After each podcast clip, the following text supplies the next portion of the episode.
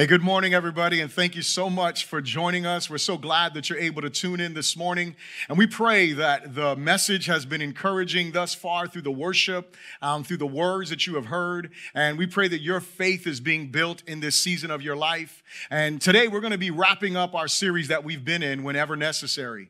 Uh, this series has been one that has been exciting for me, it's been encouraging to my faith, it's been challenging to look at Jesus and everything that he has been saying that he has been doing. And so I encourage you, if you haven't heard these sermons, to go back a few weeks to the beginning of the year, which is when we started this series. Go back to those sermons and check them out. Listen to them. Sit down, open your Bible, look at those scriptures, and dissect them for yourself so you can get a grasp of what it is that Jesus has been communicating. And so, here, what I want you to realize is today, as we look at this, what I want to speak to you on is a title, a, a message that I have entitled, The Time Is Now. Because what I believe is that the time is now for us as the church to be about the Father's business in such a big way. As we wrap up this series, my prayer is that you have been encouraged as you've looked at the life of Jesus and all of Jesus's encounters. But more importantly, my hope is that you have been desirous to be more like Christ. Because here's the thing, and I've said this before if you are only learning about Jesus, but you are not actually becoming becoming more like him, there's a disconnect. The Bible tells us that faith without works is dead. And we say this weekly that we engage people where they are, building faith in Christ. And so the goal, the whole reason why we're streaming every Sunday morning is because we want to engage you where you are. We want to engage you. We want to be where you are. You're in your living room, you're driving, wherever it is. We want to engage you. But the purpose of our engagement is what? The purpose is for your faith to be built. And so, what that means is that your faith is going to grow in our Savior. Your faith is going to grow in Christ. But as your faith grows, your living should be changed. The way that you serve God, the way that you follow God should be changed. See, and now is a time, and I want you to think about this. Now is a time that we should be seeing and seeking opportunities to share the message of the gospel that brings peace now and hope for the future. You see, the message of the gospel brings peace at this very moment, wherever people are, whatever people are going through. I mean, right now, as you see, and you guys see this, you watch stuff and you see the death tolls that are rising and the cases of corona that are rising. Not just that, you look at the, the stock market that is, that is, that is doing really bad. You look at unemployment that is at an all time high. Man, those are some things that can really shake you to your core, can rock you in a big way. But here is the beauty of the gospel gospel is that Jesus Christ Himself, Jesus Himself brings you peace right now. He wants to walk with you wherever you are. He wants to walk with you no matter what you're facing, no matter what you are going through. He wants to walk with you. He wants you to experience His love, His power, and above all, He wants to bring you peace. But not only does He want to give you peace now, He wants to give you hope for the future. And when I say future, I'm not just talking about next week, next year. I'm not just talking about when things get better, when the economy makes it back, when sickness is not so bad with it. No, no, I'm talking about the future being eternal. And so here's what I want you to think about the time is now. Tomorrow is not promised to anyone, and we should live with that urgency. The time is now. Tomorrow is not promised to anyone, and we should live with that type of urgency. If you have your Bible, if you would, open it to the book of Second Timothy, chapter 4. We're going to be reading there this morning. Second Timothy, chapter 4. And as you're turning there, I want you to think about that. Right now, we should be living with urgency. Why? Because tomorrow is not guaranteed. What we have learned in this time, and I said this a few weeks back, is that we have come into direct experience with our mortality. We are understanding that we will not live forever. We will not be on this earth forever. We won't experience Oh, come on now. We won't experience the, the eternal life in this life. We're never going to drink from the fountain of youth somewhere. And like I said a few weeks back, listen, no matter what they find, no matter what, what, they, what they create, what they come up with for treatment for the coronavirus or whatever other thing out there, guess what? We are all going to die. That is the reason why you and I must live with urgency. And so I hope you've had time to turn to your Bibles to Second Timothy chapter 4 verses 1 through 5 and this is what it says here. I charge you therefore before God and the Lord Jesus Christ who will judge the living and the dead at his appearing his, in his kingdom. Verse 2 says, Preach the word. Be ready in season and out of season. Convince, rebuke, exhort with all long suffering and teaching. For the time will come when they will not endure sound doctrine, but according to their own desires. Because they have itching ears, they will heap up for themselves teachers and they will turn their ears away from the truth and be turned aside to fables. But you be watchful in all things, endure affliction, do the work of an evangelist, fulfill your ministry. Let's pray together. Lord, we come to you right now. We humble our hearts before you, and we pray, God, that you would speak to us today. Lord, give us ears to hear what your spirit is saying to your church. Give me the ability to communicate your truth with boldness and with clarity.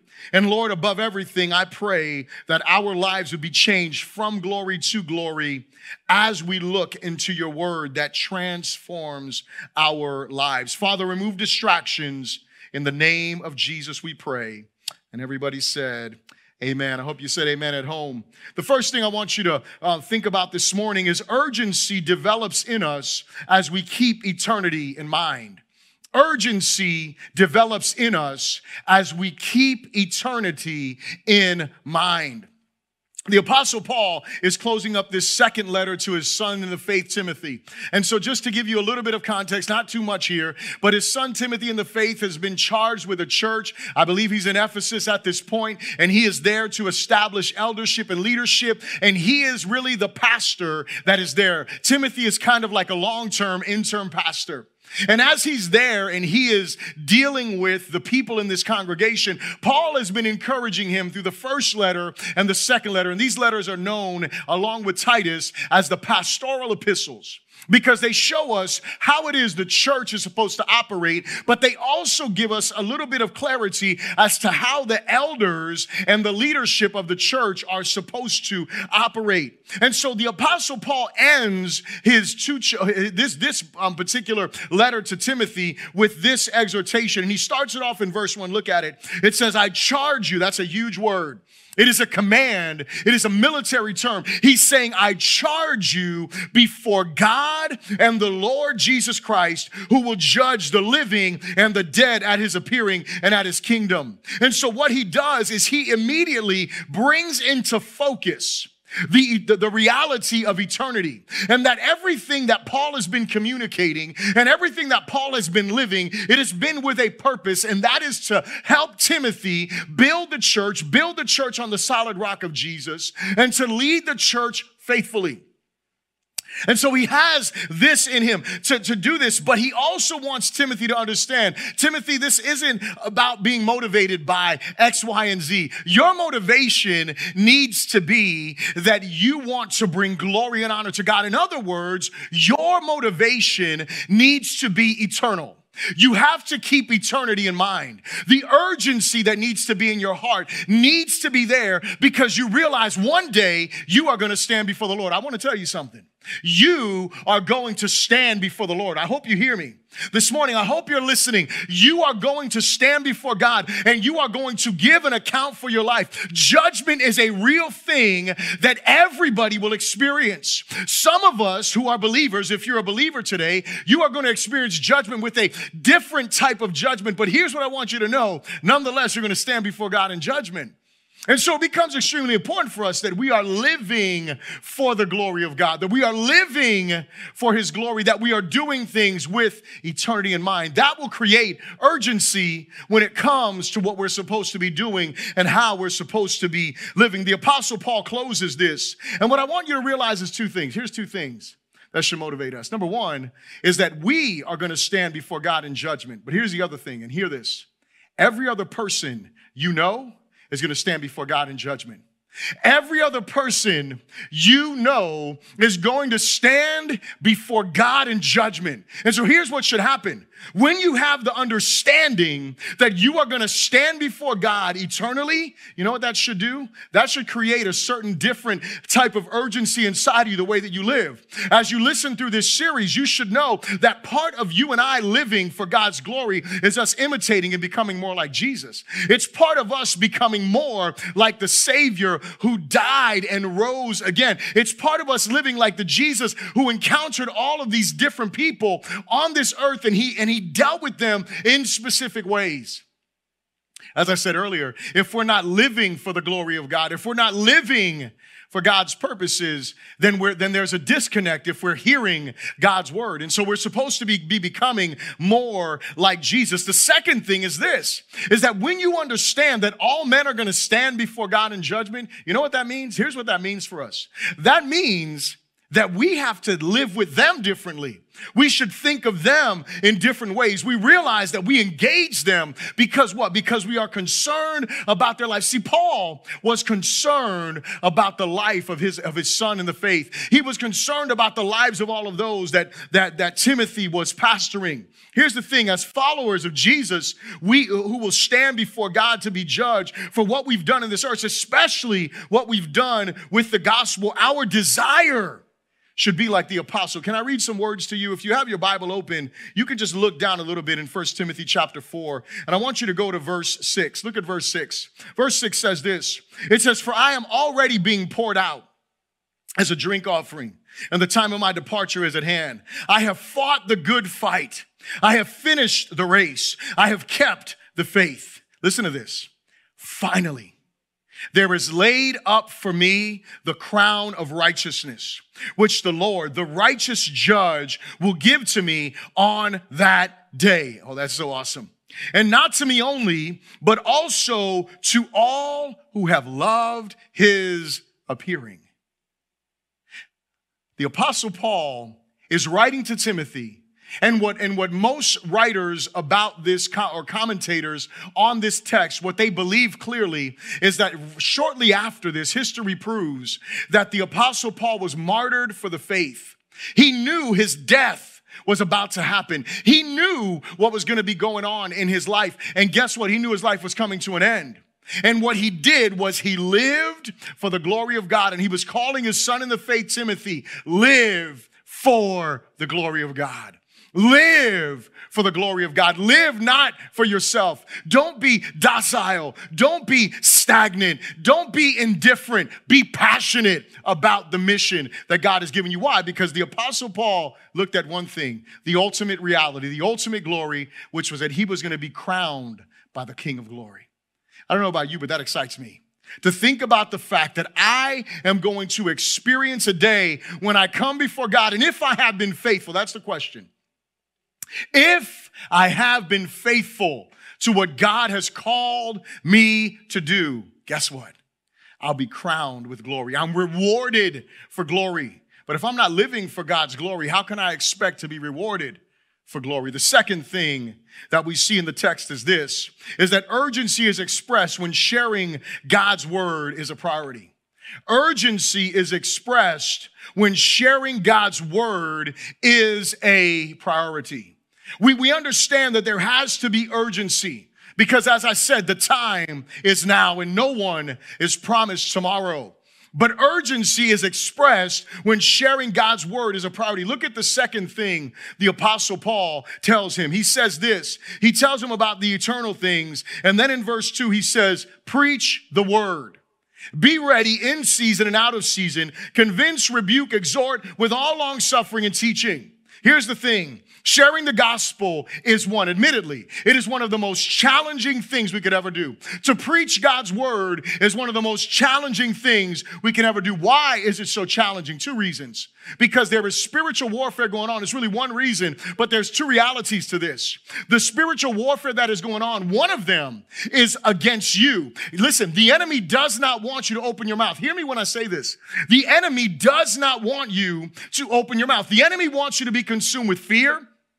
He wants you to be consumed with doubt. He wants you to be consumed with indifference. He wants you to feel like you are inadequate. Therefore, you should never share the gospel. That's what the enemy wants for you. So the enemy is waging a war against you. But the other person that the enemy is waging a war against is the person you're going to preach to. You know what he's, he's doing? He wants to make them deaf to what you're saying. He wants their ears to be shut up. Therefore, preaching the gospel is very difficult. It's not easy. But here's the thing I want you to realize is that no matter how difficult preaching the gospel is, you know what? It doesn't change the mandate to preach the gospel. And so, for those of you that study the Bible, you're looking at this and you're like, well, wait a second. Am I called to preach like Timothy was? And I'm going to tell you, unless you're a pastor, no, you're not called to preach like Timothy was. However, every one of us is called to share God's word. Every one of us is called to share God's word with all of those who we encounter. So none of us is exempt from preaching the word as Timothy was. By now, I hope you understand this, that as we've looked at the life of Jesus, that sharing the gospel isn't some cookie cutter, one size fits all endeavor. It's not. It's something that has to be spirit led. It has to be um, spirit empowered. It has to be scripturally rich. It has to be motivated by love. But here's what Paul said to Timothy. He said a couple of things, and I don't want to, I don't want you to miss them. Because for our lives, it's very important. For us as pastors, for us as preachers, maybe some of you are listening to this, some of you that feel like you're called into ministry. Here's what I want you to get when you think about being called into ministry. And it is this, is that you being called into ministry means that you need to be a preacher of God's word, a proclaimer of God's word. If you're not a pastor, know that you should be ready at all times, just like a pastor should be, should be ready. What does it mean to be ready? As I thought about this word, it means to be on standby. And for some of you, you know, I, I enjoy watching CrossFit. I, I, enjoy doing CrossFit. I haven't been doing it for a while.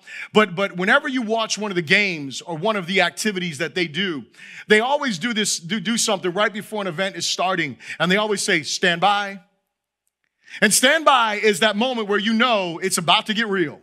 Stand by is that moment where you know that all of your effort, everything that you put into this, it's about to get real because you are about to run hard and go hard and you're gonna, you're gonna give it all and you're gonna put it out there.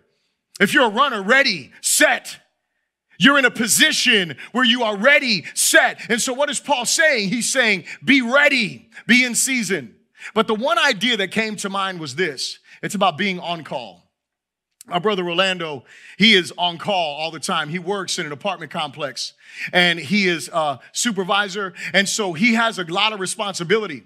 And he always has this little pager or whatever. He's, I don't think they have pagers now, but he's always, he always knows there's certain days that he's on call. And you know what that means? That means that everything else in his day takes second fiddle. It takes second place to him actually being able to jump up at a blink of an eye as soon as he gets a call, as soon as he gets a text message, as soon as he knows it's time for him to go, guess what? He realizes I got to go because I am on call. Church, you are supposed to be on call. All the time you are on call. Listen, for the gospel, your everything takes second fiddle. Your every situation takes second place. Because of what? Because you and I are on call. We have been called by God to represent Him. We have been called by God to preach His gospel. We have been called by God to lead others into the faith. We have been called by God to live for His glory in opportune times, in season, and in inopportune times, out of season. No matter what, there's moments that, yeah, it's really cool to preach. Other times, not so much. We live in a day and age where it's hit or miss. Sometimes people want to hear the gospel. Sometimes people want to hear the message. In this very moment, there are people that want to hear the message. They're asking questions. Church, rise up. How does Paul tell us to rise up? He gives us three things, and he tells it's actually five things here, but three of them are the way we're supposed to do it, and the other ones are actually the disposition we should have. And so the first one is that we are supposed to convince. The second was we are to rebuke. The third one is we are to exhort. Tells Timothy, be ready, preach the word in season and out of season, convince, rebuke, exhort with all long suffering, he tells him, and teaching. And so he tells him this convince. What does it mean to convince? If you're taking notes, I would encourage you to write this down. It means to reprove, it means to be convincing, it means to present the truth clearly with conviction. In other words, when you are being convincing, you are not being mamby-pamby about what God's word says. You're not compromising what God's word says because somebody's a little sensitive, because it's not popular to do. Because, listen, here's the thing we got to realize sin is sin. Sin is what put Jesus on the cross. There's no white lies, lying is lying. There's no kind of cheating, cheating is cheating. There's no kind of adultery, adultery is adultery. There's no kind of fornication, fornication is fornication. There's no kind of homosexuality homosexuality. No, no, it's homosexuality. Those things are sin against God, and that needs to be clear through us as the church. It doesn't mean we don't love. Listen, I love every single person, whether you're a liar, whether you're a cheater, whether you're an adulterer, whether you're a fornicator, whether you're a homosexual. Listen, I love you. Our church loves you. However, we love you enough to tell you the truth. We love you enough to let you know that those things that you love, that you do, that you enjoy, that you embrace as okay, those things that will put Jesus on the cross. Those things are what caused him to have to die for us. Therefore, what do we have to do? You and I need to repent of our sin. We need to turn away from our sin. So when we come and we're having a conversation with someone, we need to be convincing, not scared, not doubtful, not prideful either, we need to be clear. This is what the truth is. It says to rebuke. What does rebuke mean? Rebuke is a hard term. It means to sharply admonish someone. It's to sharply admonish them against sin, to warn them of consequences, to call them to a response. See, as I'm here and I'm preaching to you and I'm sharing this message with you, I'm calling you to respond to Jesus. I'm calling you to live for Jesus. I'm telling you, you cannot live the way you want to live. You cannot live how you desire. You have to live for God's glory. Sometimes, listen, when you're coming at someone and you're sharing the word with them, there are moments you need to call someone to the carpet. But let me say something. I think a lot of this sharp rebuke doesn't just have to do with outsiders, it has to do with insiders. Because you know what? Some of us inside the house, inside the church, part of the body, man, we, we're some of the worst sinners sometimes. And we need to be rebuked for our own bad attitudes, for our own wrong and unrighteous behavior. And so I encourage you to convince, to rebuke, as Paul did, and then also to exhort. What is exhort? You, that word exhort can also be changed, um, translated into encourage to encourage. It means to plead with someone, to urge them to action. So when you rebuke someone, you are calling them to action. When you are encouraging someone, you are urging them to action. One of them is encouraging and pushing them along the way, helping them in their faith, helping them in their walk, encouraging them to honor God. The other one, not so much. The other one is more like, come, you need to turn from sin. You see, what, what, what rebuking and exhortation are is there this beautiful balance to when you're trying to convince someone. Because some people are never going to respond to rebuke, but they will respond to the convincing. They will respond to the encouraging. And so what does it mean? It means to plead with someone. See, there is severity in the rebuke. There is gentleness in the encouragement. And I said there was five things. And so there is long suffering and there is teaching. And here's the thing, our disposition when we are convincing when we are rebuking. See, here's the thing we hear rebuke and we're like, yes, I get to rebuke them. No, no, no, hold on a second. You don't want to be harsh when you're rebuking someone. You don't want to be disrespectful when you're rebuking someone. You want to be what? You want to be filled with love and long suffering. See, here's the thing. As you are about making disciples, as you're out there preaching the gospel, you want to know what happens? This is crazy, but I mean, you know this because you've dealt with people who are what I would call knuckleheads. Hello. You like that word? Knuckleheads, people who don't want to hear what you have to say. They don't want to hear the truth of what you are communicating. They don't want to hear the message that you're sharing. You know what that does? That becomes frustrating. And if you are not long suffering, you will fall into the temptation of coming at them the wrong way, coming at them with frustration. But here's the thing when you're convincing someone, when you're rebuking someone, when you're exhorting someone, when you're encouraging them, here's the thing that you want to do you want to be teaching them. It's not just about making a point, it's about making a difference. Church, for those of you that are followers of Jesus, you should want to make a difference. God has put a gospel in you so that way you can make a difference. The third thing that the text communicates to us is that urgency is experienced as, t- as the times we live in are understood. Urgency is experienced as the times we live in are understood. I want you to hear the rest of this exhortation that Paul gives to Timothy. He says, For the time in verse 3 For the time will come when they will not endure sound doctrine. You know that time is not here, right? You know that time is here now.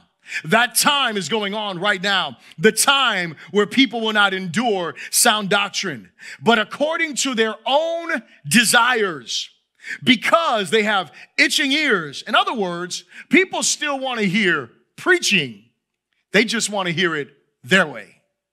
See, people still want someone to open up a Bible and share some scripture with them. However, they don't want to be rebuked. They don't, they, they don't want to be called to the carpet for their living a lifestyle that doesn't glorify God. See, Paul was prophesying to Timothy. And this was about the days in which Timothy would be encountering, but also the days in which we live. They will heap up for themselves teachers, and they will turn their ears away from the truth and turn aside to fables. But you be watchful of all things. Endure affliction. Do the work of an evangelist. I love this. He said, do the work of an evangelist. He didn't say be an evangelist. He said, do the work of an evangelist. Fulfill your ministry. If you're watching me today, I want you to know something. You have a ministry. You have a calling from God on your life. And you may not be called to be a pastor. You may not be called to be an elder. You may not be called to be a preacher in the, in the church or ecclesiastical sense, but you are called to be a disciple maker. You have gifts, you have talents, you have ministry. You should desire to fulfill that ministry. Urgency is experienced as the times we live in are understood. I don't know about you, but I've had moments where I have, I have awakened from sleep startled. And it's because I'm concerned about an appointment the next day or something to that effect. And what happens is I wake up and I'm like, oh my goodness, am I late? Did I miss it? There have been times that I've woken up on a Saturday thinking, man, I thought it was Sunday morning. I missed church. That's crazy, right? When you're the guy preaching, you miss church. That'd be terrible. That, but anyway, here's the thing. The thing is that when, when those moments happen, they wake you up. I hope when I read this text that it woke you up. I hope when I read this text that you realize, man, these are the days that we live in. The apostle lets Timothy know there is coming a time, hear me now, where most people, not just some people, most people will turn away from sound doctrine and teaching of scripture. That's happening in our days today. Like I said, there's plenty of people, they want to hear from the Bible. They just don't want to hear from the Bible what the Bible has to say about every single thing. Or they don't want to hear about every single thing the Bible has to say the way the Bible has to say it. They don't want to hear the things that God says are abominations. They don't want to hear about things that God says you can't do. They don't want to hear about things that God says you shouldn't do. No, no, no. They want to hear what tickles their ears.